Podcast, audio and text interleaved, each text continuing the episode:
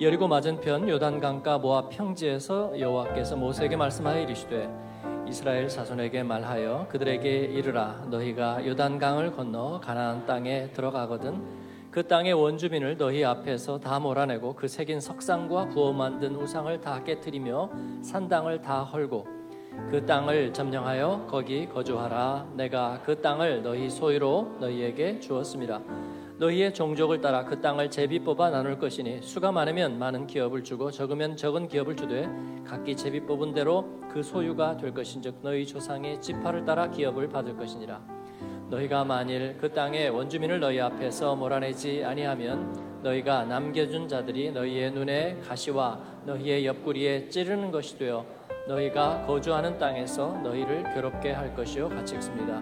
나는 그들에게 행하기로 생각한 것을 너희에게 행하리라. 아멘. 네. 광야에서 주제로 여러분과 말씀을 나누겠습니다. 첫 번째는 광야의 목적. 이 민숙이라는 말은 원래 히브리어 성경을 70인역 어, 헬라어로 그리스 말로 번역하면서 이 민숙이 처음에 나오는 신의 산에서 이스라엘 백성들을 이제 그 전쟁에 군대로 쓸 수 있는 사람들을 이렇게 세거든요. 사실은 군인들을 세기 위한 것만이 아니고 이스라엘 전체를 수를 세워서 그들을 정예로 만들려는 그런 의도가 있었습니다.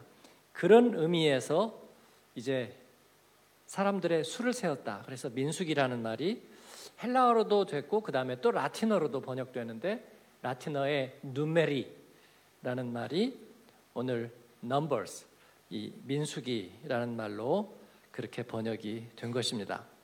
광야에서 이스라엘 백성들이 인구 조사했다 그런 의미를 담고 있는데 근데 원래 히브리서 성경은 이 민수기를 그렇게 사람 수를 센 성경으로 하지 않고 어, 베미드바르라는 표현을 쓰고 있습니다. 그 뭐냐면 광야에서라는 말입니다. 이스라엘 백성들이 광야에서 즉 신의 산으로부터 요단 건너편 모압 평지까지 이르는 그 40여 년의 시간 광야에서 무슨 일이 일어났을까? 그 이야기를 기록한 책이라는 것입니다. 광야는 어떤 곳일까요? 어, 일단 사람이 살기 어려운 곳입니다. 아주 살지 않는 것은 아닌데 그러나 대부분 사람이 살지 못합니다. 왜냐하면 물이 없기 때문이죠. 그리고 곡식이나 작물을 재배하기가 거의 불가능하기 때문에 양식을 얻을 수 없기 때문이죠. 그래서 황폐하고 황무합니다. 게다가 광야의 지형은 대부분 물론 거기에도 산도 있고 어, 더러는 동굴도 있지만 대부분 황량하게 펼쳐져 있어서 그곳에서 어떤 주거지를 만든다는 것은 어렵습니다. 광야의 약점은 또 모든 것이 다 노출되어 있다는 데 있습니다. 그리고 한계도 금방 드러납니다. 자원도 부족하고 그래서 광야에 서면 인간은 보호막이 없다는 느낌을 받습니다. 그 대신에 무엇이 필요한지, 내가 뭐를 원하는지 그 욕구는 금방 드러나요. 그렇죠? 네. 산에 올라가다 보면 누가 목이 마른지 우리 금방 알 수 있습니다. 마라톤을 뛰다 보면 누가 지쳐서 더 이상 갈 수 없는지 금방 알 수 있어요. 질병에 걸려보면 우리가 얼마나 의존적인 존재인지 금방 드러납니다. 감출 길이 없어요. 광야에 서면 인간의 모든 한계, 모든 욕구, 내면에 감추었던 것들이 적나라하게 드러나는 것입니다. 그러면 그런 곳에서 무엇을 할 수 있을까요? 그 광야에서 무슨 일이 일어난 걸까요? 민수기는 그 보고서입니다. 하나님은 이스라엘 사람들을 애굽의 노예로 400년 동안 살던 그 사람들을 노예 상태에서 끌어내었습니다. 그리고 약속의 땅으로 인도하시겠다 하셨습니다.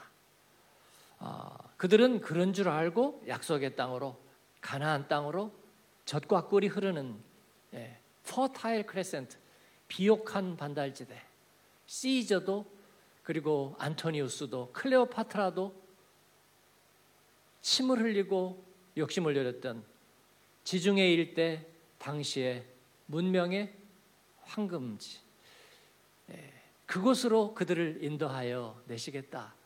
그들의 가슴이 뛰었을 법하고 큰 기대감을 가지고 많은 대가를 지불하고 400년 동안 정착해 있던 그곳을 그러나 차마 떨치고 떠나가는 것이죠. 그런데 어, 우리가 물어볼 것은 약속의 땅 좋습니다. 제사장 나라 모델 하우스 멋진 이야기인데 문제는 그들이 준비가 되어 있느냐는 거예요. 준비가 되어 있었을까요? 아니요. 아무것도 준비된 게 없었습니다. 그들은 종살이를 했습니다. 강제 노역을 했고요. 그리고 그 나라의 문화는 가치관은 우상 섬기는 거였어요. 태양신을 섬기는 거였고요. 그리고 파라오를 태양신과 비견해 가지고 섬기도록 했고 그 왕이 죽으면 미라를 만들어서 썩지 않게 하고 그가 신의 자리로 복귀한다. 그렇게 믿고 있었습니다. 그것은 명분일 뿐 사실은 보이는 것과 물질과 안락함을 섬기는 그 이집트 문명의 종노릇하고 있었습니다. 그들에게 비전이 있었을까요? 있을 리가 없죠. 종에게 무슨 비전이요? 누룽지 많이 먹는 비전이요? 어, 목적이 삶의 목적이 있었을까요? 그런 가치 있는 일이 그들에게는 주어져 본 적이 없습니다. 가치가 있어야 자기 포기를 하라는 얘기가 있는 거죠. 뭔가 멀리 내다보는 거룩한 목적이 있어야 자기를 깎는 훈련과 연단이 필요하다고 말할 수 있는 거죠. 그런 코칭이 필요하고 레슨이 필요한 거죠. 그런 게 없으니까 레슨도 없고 코칭도 없고 멘토도 없고 훈련도 없고 연단도 없는 거죠. 그런 게 없으니까 준비된 것이 없는 거죠. 준비된 것이 없으니까 차지할 게 없는 거죠, 여러분. 그들이 가지고 있었던 게 있다면 어렴풋이 어렴풋이 희미한 옛사랑의 그림자 유일신 하나님을 믿었던 바로 그 신앙의 유산이 어렴풋이 남아 있죠. 그것도 400년이 지나버렸고 세속 문화에 묻혀 버렸습니다. 그들은 영원하신 하나님을 어떻게 대우하며 살아야 될지를 잘 몰랐습니다. 아침에 나가면 돌 끓고 땅 파고 그리고 나면 주는 가까스로 주는 양식 잠깐 먹고 고단하게 쓰러졌다가 또 일어나 노역으로 나가는데 거기에서 어떻게 하나님이 영광을 받으실까? 내 인생에서 하나님은 어떻게 높임을 받으시는 걸까? 그들이 생각해 보지 못했을 거예요. 그런데 하나님은 그들을 출애굽하고 새로운 삶의 자리로 인도하시는 거예요. 무엇을 할 수 있을까요? 약속의 땅 인수위원회 인물이 없어요. 인물난이야. 재정부는 누가 맡죠? 인사위원회는 군대는 행정과 치안은 건설위는 학교는 교육은 외교는 예. 할 사람이 없는 거예요. 그래서 그들은 광야 학교로 인도함을 받았습니다. 광야는 그런 학교였습니다. 먼저 그들의 내면 세계가 엉망이었습니다. 아, 사람들은 인간의 내면 세계에 뭐가 담겨 있느냐? 많은 사람은 심정적으로 그렇게 생각합니다. 인간 안에 있는 건 욕구이지 뭐. 욕구라고 생각합니다. 그들도 아마 그랬을 것입니다. 먹고 싶은 것, 자고 싶은 것, 예. 그리고 어, 차지하고 싶은 것, 성적인 욕망, 예. 그런 욕망들이 인간 안에는 있는 거라고. 그런 인간 안에 하나님과 교제를 하는 것이 이루어진다. 예. 그런 어떻게 해야 되는지를 몰랐습니다. 살아계신 하나님을 안에서 내 안에서 예배한다는 법을 그들은 배워야 되었습니다. 게다가 그들은 하나님의 거룩하심을 담는다는 생각을 해본 적이 없습니다. 그러나 이제는 달라져야 합니다. 하나님의 거룩함의 기준을 세상에다 나타내는 그들은 모델과 통로로 부르심을 받았습니다. 그러기 위해서 뭐가 필요할까? 여러분. 예, 고대의 부족들은 무기가 필요하다고 생각했을 것입니다. 돈과 무기. 그러나 돈을 찾으려면 무기가 있어야 된다 생각했을 거예요. 무기 쓰는 법을 배워야 했을 것입니다. 그러나 그보다 더 중요한 것이 있죠. 예. 가치관, 내적인 확신 그런 것이 인간에게는 훨씬 훨씬 더 중요한 법입니다. 그래서 하나님은 그들에게 무기, 무기 쓰는 법을 가르치지 않고 하나님의 말씀과 그 말씀의 검과 방패를 갖게 했습니다. 그래서 주의 군대로 그들이 변모되는 시간을 갖게 했습니다. 여러분, 군대가 조직되면 자원은 어떻게 되죠? 그들이 자급자족하나요? 아닙니다. 공급해 주죠. 공급해 줍니다. 그래서 그들은 목적을 위해서 살고 하나님은 그들에게 공급해 주시는 거예요. 광야에서 우리는 그것을 경험하게 될 겁니다. 목적을 위해 무장되고 하나님은 그들을 공급해 주는 병참 역할을 감당하실 겁니다. 사도행전 8장에 보면 예수님의 부활을 경험한 제자들이 그 예수님의 죽으심과 부활을 전하는데 박해가 임했습니다. 스테반이 순교를 당하고 예루살렘 교회가 깨졌어요. 그래서 그들이 뿔뿔이 흩어져 나가는데 박해를 받고 흩어져 나가는 사람들을 뭐라 그래요? 요즘 말로 치면 난민. 예. 그러나 그들은 난민이 아니었습니다. 왜냐하면 그들에게는 목적과 비전이 있었기 때문이에요. 그래서 그들은 박해를 받고 나가면서도 주의 복음을 전하고 세상을 변화시킵니다. 그들은 이미 훈련된 사람들이었어요. 그 중에 빌립이라는 사람이 사마리아에 가서 복음을 전하는데 어디로 갈까? 성령께서 그에게 영감을 주시고 또 계시를 주십니다. 내가 인도해 주는 길로 가라. 그래서 빌립이 그 길을 따라갔는데 사도행전 8장 26절은 그렇게 얘기합니다. 그 길은 광야라. 예. 그는 광야로 갔습니다. 광야로 가니까 아무도 없어요. 그래서 누군가가 있다면 거기에서 직방으로 보이는 거예요. 직방으로 누가 보였습니다. 피부가 검은 한 사람이 수레를 타고 가고 있었습니다. 이디오피아 여왕 간다게의 국고를 맡은 내시 그 비중이 있는 내시가 장관급 내시가 예루살렘에서 두루마리 히브리 성경책을 사가지고 이사야에서 53장을 읽으면서 거기에 나오는 고난받는 종의 노래를 읽으면서 이 신비한 이 불쌍한 이 고난받는 종은 과연 누구를 나타내는 것인가? 나의 운명을 말하는가? 아니면 누구인가? 빌립이 그 수레에 타고 이 고난받는 종은 바로 나와 너의 그 죄를 위해서 대리의 고통을 당하는 하나님의 아들 예수 그리스도라 가르치는 거예요. 광야는 그런 거룩한 만남이 있는 곳이었습니다. 인생에 보이지 않는 전환점이 생기는 곳이 광야였어요. 그러니까 광야는 없는 것 투성이라 그러지만 있는 것도 투성이에요. 세례 그 내시가 그 말씀에 가슴이 뜨거워지니까 세례를 받고 싶어졌어요. 광야는 물이 없다고 그랬잖아요. 근데 사도행전 8장에 물이 있어요. 그래가지고 세례를 받는 거예요. 바울 사도가 로마의 감옥에 갇혀 있을 때에 원로원의 귀족들이 말씀을 들으러 왔다가 세례를 받고 싶어졌는데 물이 없으니까 감옥에 그 돌 사이로 흐르는 물을 가지고 세례를 베풀었다고 얘기했어요. 돌아가신 하영주 목사님은 중국의 경제인들을 만나서 어, 전도하고 같이 세미나를 했는데 그리고 나서 하나님께서 그들에게 세례를 주기를 소원하는 마음이 생겨서 예 호텔에 그 스프 담고 물 있는 그 접시 갖다가 물을 떠다가 그 식당에서 세례를 주었다는 간증을 하신 적이 있습니다. 광야는 그런 곳입니다. 하나님과 만나는 곳이고 그리고 하나님을 만나면 내게 사라져야 될 것들이 내게 버려져야 될 것들이 내가 깨어져야 될 것들이 드러나는 거예요.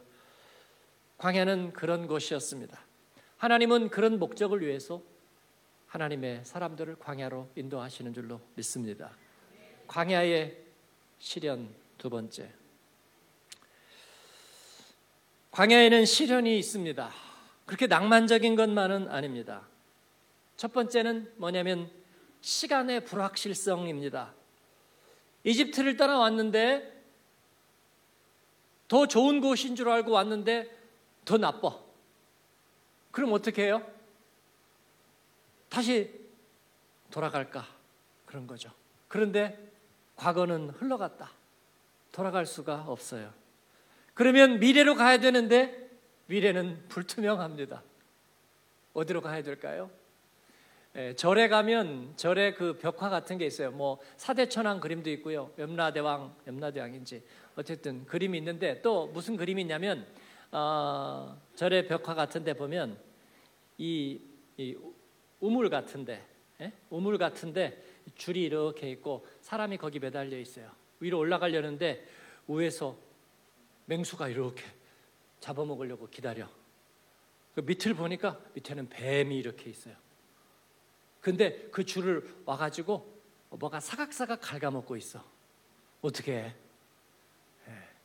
중생의 운명을 그렇게 그리고 있는 거죠. 올라갈 수도 내려갈 수도 가만히 있을 수도 없는 그런 불확실성이 광야의 시련입니다. 광야의 시련은 잠정성이에요. 모든 것은 일시적이고 잠정적입니다. 잠을 자고 있는데 지금 이 상황이 어떻게 바뀔 줄을 모르는 거예요. 그래서 불안한 것입니다. 건강하지만 이 건강이 얼마나 갈지 아무도 자신하지 못하는 거예요. 광야의 시련은 또 결핍이에요. 없는 거예요. 일단 모든 것이 없었습니다. 물 없고요, 양식 없고, 그늘도 없고, 쉼터도 없어요. 그리고 턱도 없이 부족했습니다. 그래서 늘 힘들었어요. 내가 사는 곳이 광야인지 모르겠던 사람들은 얘기를 듣다 보니까 오 광야였네 그런 생각이 드세요? 광야의 위협 정말 큰 위협은 뭐냐면 그들은 하나님의 이름으로 부름받은 백성들이잖아요. 그런데 광야에서 그들이 직면한 시련은 세속화의 위기였습니다. 세속화란 뭘까요? 히브리 대학 역사학과 교수인 요즘 미래학에 대해서 엄청 두꺼운 책 많이 쓰는 유발 하라리. 예. 그가 얘기한 대로 기독교가 세계 종교가 된 것은 우연이다. 예. 우연한 역사의 알고리즘에 의해서 그렇게 되었을 뿐이다고 얘기하는데 오케이. 예. 그의 세계관이죠. 세속화는 그러한 세계관을 우리들에게 설파하는 거예요. 하나님의 목적 같은 거 그런 거 없어. 광야에서 무슨 목적이 있다고 그런 거 없어. 그냥 길이 그렇게 된 거야. 우연히 그렇게 온 거라고. 너희들 다 세된 거야. 라고 말하는 것입니다. 모든 것은 우연의 산물일 뿐이라는 불신앙의 정서가 독초처럼 여기저기에 자라고 있는 거예요. 그러나 그보다 더 큰 위협이 있었습니다.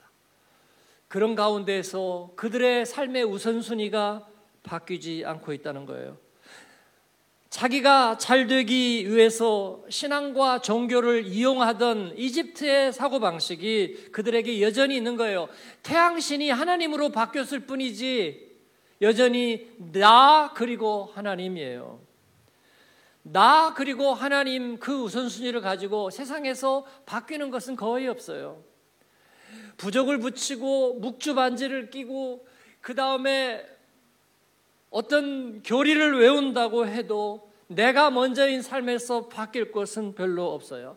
내가 끝이 나야 예수가 시작되고 진리가 시작되는 거죠. 그러다 보니까 모든 것이 불평과 원망이 되었습니다. 조상 탓하던 게 하나님 원망하는 것으로 이름이 바뀐 것일 뿐입니다. 하나님의 말씀은 어렵고 귀찮은 것이 되었습니다. 아, 그들에게 말씀이 필요 없었느냐? 있지요. 필요한 말씀이 있지요. 뭐예요? 유익한 정보. 어디에다가 물을 파면 물이 나온다. 어떻게 하면 조금 더 단축된 길을 갈 수 있다. 유익한 정보는 그들이 환영입니다. 그 다음에 또 필요한 말씀은 무조건적인 위로예요. 너 특별하잖아. 너는 소중한 존재야. 내일 세상에 종말이 와도 오늘 한 그릇 사과나무를 심어. Seize your time. 무조건적인 위로가 될 만한 것들은 좋아하는데 그것도 두 번 들으면 심드렁해져요. 그리고 별 도움이 안 됩니다. 하나님은 이 점에서 가차가 없었습니다. 그런 가짜 위로와 일시적인 정보들 대신에 그들의 우선순위를 바꾸기를 원하십니다. 그들은 헌신을 위해서 부르심을 받았습니다. 나 그리고 하나님의 우선순위로는 헌신이라는 가치는 이뤄내지 못하는. 유능한 코치들은 운동이든 아니면 예술이든 아니면 어떤 교육이든 유능한 코치들은 한결같이 강조하는 게 있어요. 그게 뭘까요? 헌신입니다. 헌신. 연봉이나 내가 누릴 수 있는 것보다도 그 이상 되는 가치인 헌신을 요구합니다. 제가 정신 깨어서 정신 바짝 차리고 인생 살면서 하나님 믿는 거를 떠나서라도 헌신을 모르는 사람들하고 얘기할 수 있는 건 별로 없어요. 여러분, 조그만 회사든지 가게라도 하면서 헌신의 가치를 모르는 직원들하고 뭐 할 수 있어요? 할 수 있는 거 별로 없어요. 집에서 이사를 해도 마찬가지예요. 헌신의 의미를 모르는 가족들은요, 이사도 제대로 못해요. 우리 제자반 하신 성도들에게 교회 밖에 있는 분들이 너무 교회에 엮이는 거 아니냐, 너무 빠지지 말아라. 아, 성교사 될래? 목사 된 거냐? 그렇게 말해서 진영을 흔들어요. 그러면 밖에 나가면 어떻게 해야 돼요? 어, 교회 잘 안 다니는 것처럼 해야지 좀 인정받지 않을까요? 그럴지도 모르겠습니다. 그런데 그렇게 권유하는 이들은 술에, 게임에, 골프에, 드라마에, 쇼핑에, 일에 빠져 있지 않나요? 중독 상태 아닌가요? 그러나 여러분, 교회를 떠나서도 어떤 작은 커뮤니티라도 하나 있다면 그 커뮤니티가 존재하는 한 거기에는 헌신하는 사람이 있어야 돼요. 개 모임에도 헌신하는 사람이 있어야 돼요. 중국집이라도 예약해 놔야 되고요. 네? 미리 카톡 연락이라도 미리 돌리는 헌신하는 사람이 있어야 개 모임이라도 되는 거예요. 로타리 클럽이나 운동 취미 클럽 같은 거라도요 헌신하는 사람이 필요해요. 네. 자기 돈 쓰고 시간 들이고 헌신하는 사람이 필요해요. 그런데 학교나 병원이라면 이거는요, 말할 필요가 없어요.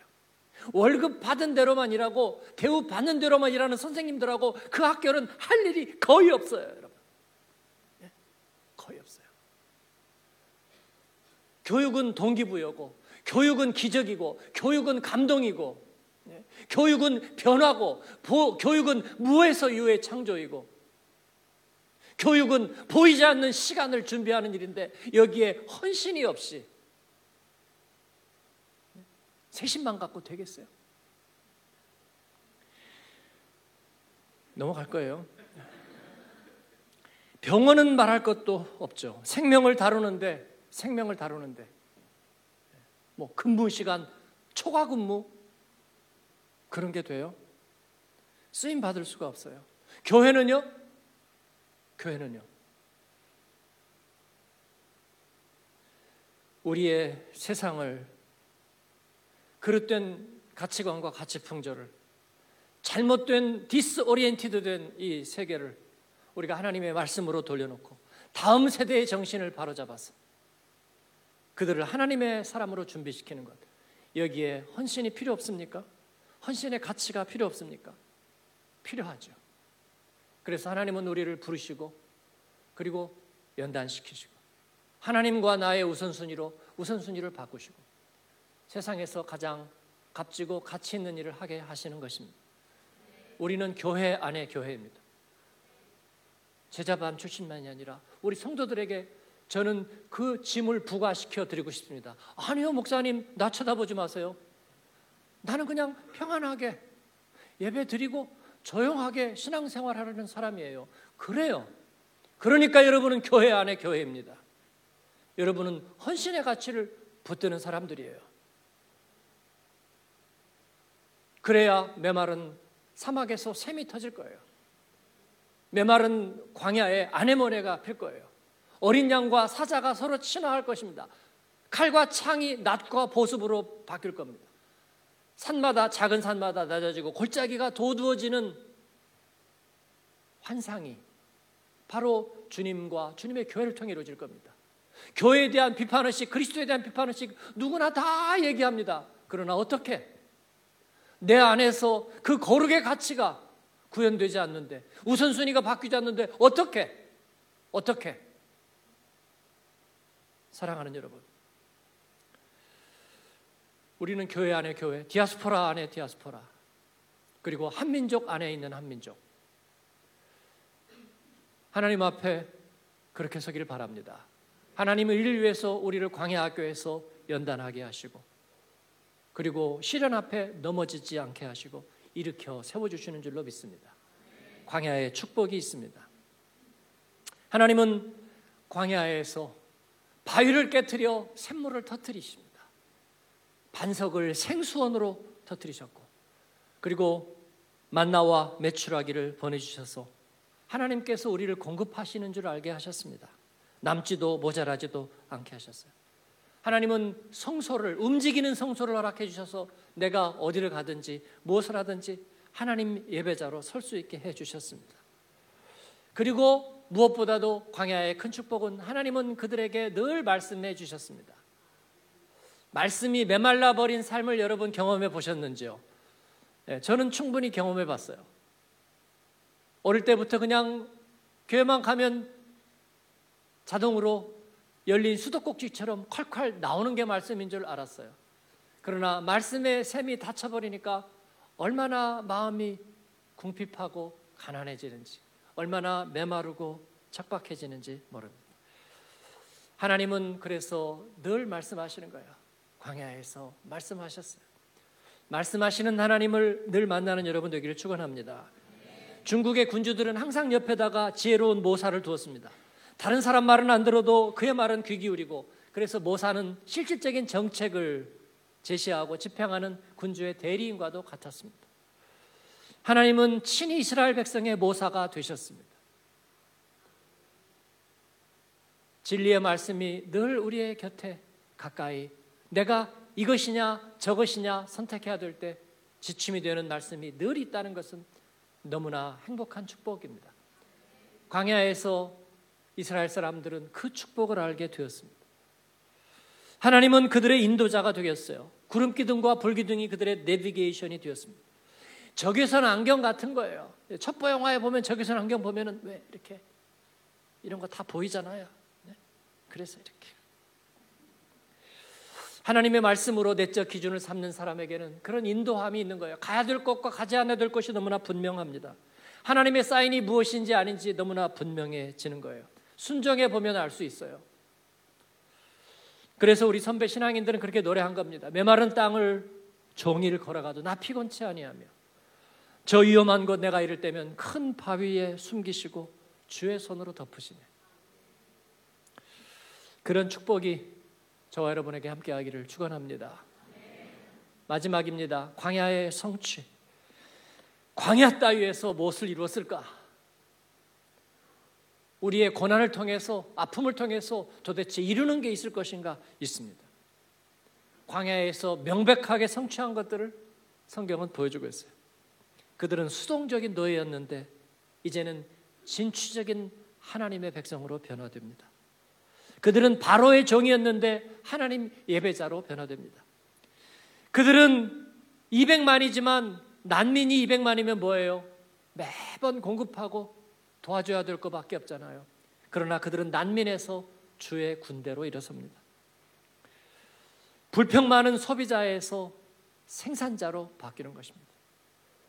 불평하는 소비자들을 하고 할 수 있는 일은 별로 없습니다. 별로 없어요. 할 수 있는 거 하나 있습니다. 한국에 9시 뉴스 만들 수 있습니다. 40분짜리 예, 불평만 다 모아놔서 만들 수 있겠습니다. 그러나 새로운 패러다임을 불평하는 소비자를 가지고는 만들 수 없어요. 광야의 성취는 나 그리고 하나님에서 하나님 그리고 나의 우선순위의 전환입니다.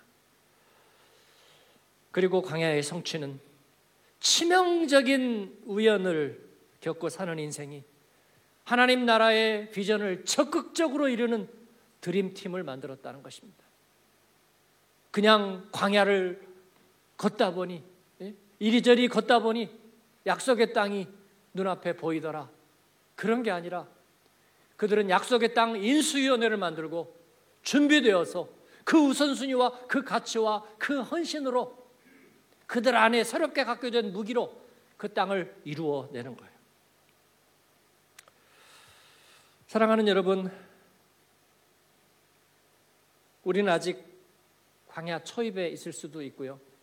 아니면 광야 마지막 그 모압 평지에 있을 수도 있습니다.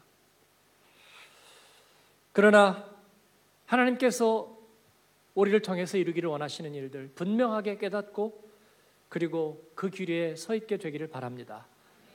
광야의 연단과 광야의 축복과 광야의 성취가 저와 여러분의 인생 가운데 있기를 원합니다. 우리의 자녀들도 여전히 그 가운데 그 경계선에 서 있는 것처럼 보입니다. 그러나 그들에게 우리가 얘기해 주십시다. 피난처를 찾아라. 그늘을 찾아 우연과 같은 여행을 찾아가라. 그렇게 말하지 않고 네 인생은 주제어가 사명이란다. 네 인생의 가치는 헌신이야. 그를 위해서 이 기회를 붙잡고 하나님 앞에 서라. 그렇게 얘기해 줄 수 있기를 바랍니다. 우리 교회 450여 아이들이 그렇게 자라나서 4,500만 4억 5천을 책임지는 다음 세대의 주역들이 되기를 바랍니다. 지난주에 2부 예배를 마쳤는데 우리 어, 예전에 제자반 했던 남자 집사님이 저에게 목사님 기도해 주세요. 사람들이 아직 덜 나가고 왔다 갔다 막 소란스러운데 저 바로 저 기둥 뒤에서 무릎을 딱 꿇었어요. 그 옆에 앉아있던 분들이 아뜨걸 하고 막 자리를 피해요. 어. 그분이 제자 훈련 시작할 적에 이렇게 나눔하는데 아, 나눔도 하면서 또 막 술 먹었던 얘기를 막 너무 자연스럽게 해가지고 제가 시험 들었던 적이 있어요. 어, 두 가지가 되나 보지. 근데 그건 초기의 이야기였고요. 어, 하나님 앞에 점점 점점 진실해지는 모습을 봤어요. 그래서 그 회사에서 어, 물론 큰 회사니까 자기 방이 아니겠죠. 예, 어디 가서 조용히 기도할 자리를 찾아서 기도하고 또 회사 안에 그룹들하고 같이 말씀 나누고 기도하고 그런 이야기들을 들었어요. 어, 왜 무릎을 꿇었느냐면 이번 주 지난 목요일부터 오늘까지 오스트리아 비인에서 awakening 집회가 각성 집회가 있는데 아마 미국 강사들 아마 international 모임인 것 같아요. 거기에 휴가 내서 갔다 오려고 합니다. 혼자 가요, 혼자 간다. 왜 가냐고 그랬더니 어, 제가 어, 교사인데요. 지금 그 남자들만 있는 순을 맡아서 그들을 섬기도록 부탁드렸는데 너무 잘 섬기는 것 같아요. 뭐 아시는 분들이 아니면 아니라 그러세요. 어, 교회 학교를 가르치고 있는데 목사님 그 아이들을 진짜로 저 잘 가르치고 있습니다. 정말 하나님의 사람으로 세우고 싶습니다. 그래서 은혜 받으러 가는 거라고 이렇게 얘기해서 제가 예, 무릎 꿇은 집사님을 위해서 기도했습니다. 예, 엊그제 카톡 메시지가 왔어요. 안부 메시지였습니다. 아, 목사님과 사모님을 어, 이한 문장이 나를 펑펑 울게 했습니다. 이번 집회에서 펑펑 울게 한 그 말씀으로 목사님과 사모님을 축복합니다. 거기 밑에 뭐라고 쓰면 God is madly in love with you 라는 말이 그를 통곡하게 했다고 그러면서 안부를 전해왔습니다. 하나님께서 그 집사님을 축복할 뿐 아니라 우리 교회를 축복하고 또 여러분을 축복하시기를 바랍니다. 광야에 계신 분들을 주님께서 축복하시고 반석에서 샘이 터져 나오게 하실 것입니다. 여러분이 겪은 시련을 하나님 앞에서 아름다운 이야기로 바꿔내실 것입니다. 반신반의하지 않고 저는 확실하게 믿고 그쪽에다가 무게중심을 걸고 하나님 앞에 그렇게 기도하겠습니다. 지지난주에 제가 기도하면서 하나님께 그렇게 기도했습니다. 우리가 그리스도의 사람을 세우고 세상을 바꿀 사람들을 이 디아스포라 교회지만 여기서 길러내지 못한다면 하나님 교회 문을 닫아 주십시오. 그렇게 기도했어요. 그 기도는 모세의 기도였고 바울의 기도였습니다. 이 일을 이 약속의 땅을 성취하는 일을 이 사람들을 세워서 변화시켜 할 수 없다면 나를 생명록에서 지워 주십시오라고 그렇게 기도했습니다. 여러분 바둑을 두는 사람도 무슨 말을 해요? 사활 포인트라는 얘기를 해요. 살지 않으면 죽는다는 거예요. 바둑돌 하나도 잘못 두면요. 대마가 잡히면서 죽는다는 거예요. 사업하는 사람도 그래요. 그냥 대충대충 해도 되거나 말거나 합니까? 아니죠. 거기에도 사활이 있는 거죠. 하나님의 사람을 세우는 일에 사활이 없겠습니까? 있는 거죠. 하나님이 우리를 여기까지 인도하신 뜻은 모압 평지까지 우리를 인도하신 뜻은 성취하실 일이 있기 때문이라. To be or not to be. 이것이냐 저것이냐 존재냐 비존재냐의 선택으로 우리가 주님 앞에 서서 달려서 하나님이 우리를 인도하신 뜻을 이뤄내는 저와 여러분 주님의 교회 우리들의 삶이 되기를 주님의 이름으로 축원합니다. 아멘. 기도하겠습니다. 같이 하나님 성으로 응답하면서 기도하면 좋겠습니다. 하나님 애굽에 있었던 이스라엘 백성들은 가진 것도 없고 아는 것도 없고 준비된 것도 없었네요. 그런데 우리가 광야라고 얘기하는 이 땅에 서 있는 우리는 사실은 사실은 너무나 많은 것들이 있네요. 우리가 가진 학위들 여기에 모아놓으면 아마 학위증이 천장까지 닿을 것 같아요. 우리가 언어로 준비된 것을 얘기하면 여러 가지 언어들, 써먹지 못한 재능과 그리고 직업으로 펴지 못한 우리들의 지식과 또 노력들을 생각한다면 너무나 많은 일들이 죽게 드려서 주님이 일하시게 하면 세대가 바뀌고 미래가 새로워질 거라고 저희는 그렇게 믿습니다. 하나님 우선순위를 바꾸어서 주께서 쓰시게 하라. 주님이 말씀하시게 하라. 하나님 아버지, 우리들의 그 마음이 주님 앞에 드려지고 주님의 마음이 우리 안에서 이루어지길 원합니다. 나를 써 주시고 하나님 우리를 써 주십시오. 주님 앞에 그렇게 기도할 수 있기를 우리의 시련을 하나님 축복으로 바꾸어 내 주십시오. 주님 앞에 그렇게 하겠습니다. 응답하기를 바랍니다. 다 같이 입술을 열어 응답하며 기도하겠습니다. 하나님 아버지 감사합니다. 오늘 주님 앞에 아버지 하나님 서게 하시고 아버지 그 길은 광야라 그러나 그곳에서 하나님 하늘이 열리고 축복의 새로운 세상이 열리는 하나님 시련과 불확실과 위협과 결핍들이 변하여서 하나님 앞에 더 좋은 하나님의 축복의 길들이 그 가운데 예비되어 있고 약속의 땅이 준비되는 하나님 그 일들을 저에게 맡기셨사오니 하나님 우리가 그러기를 원합니다. 주님 우리의 주가 되시기만 하면 아버지 우리가 온전한 하나님 예배자가 되기만 하면 주님의 말씀이 우리 안에 살아있기만 하면 아버지 하나님 우리가 헌신의 준비가 되어 있기만 하면 주님 우리를 통해서 일하시고 하나님 또한 영광 받으실 것을 저희가 믿습니다. 하나님 도우시고 인도하여 주옵소서 예수님 이름으로 기도합니다. 아멘.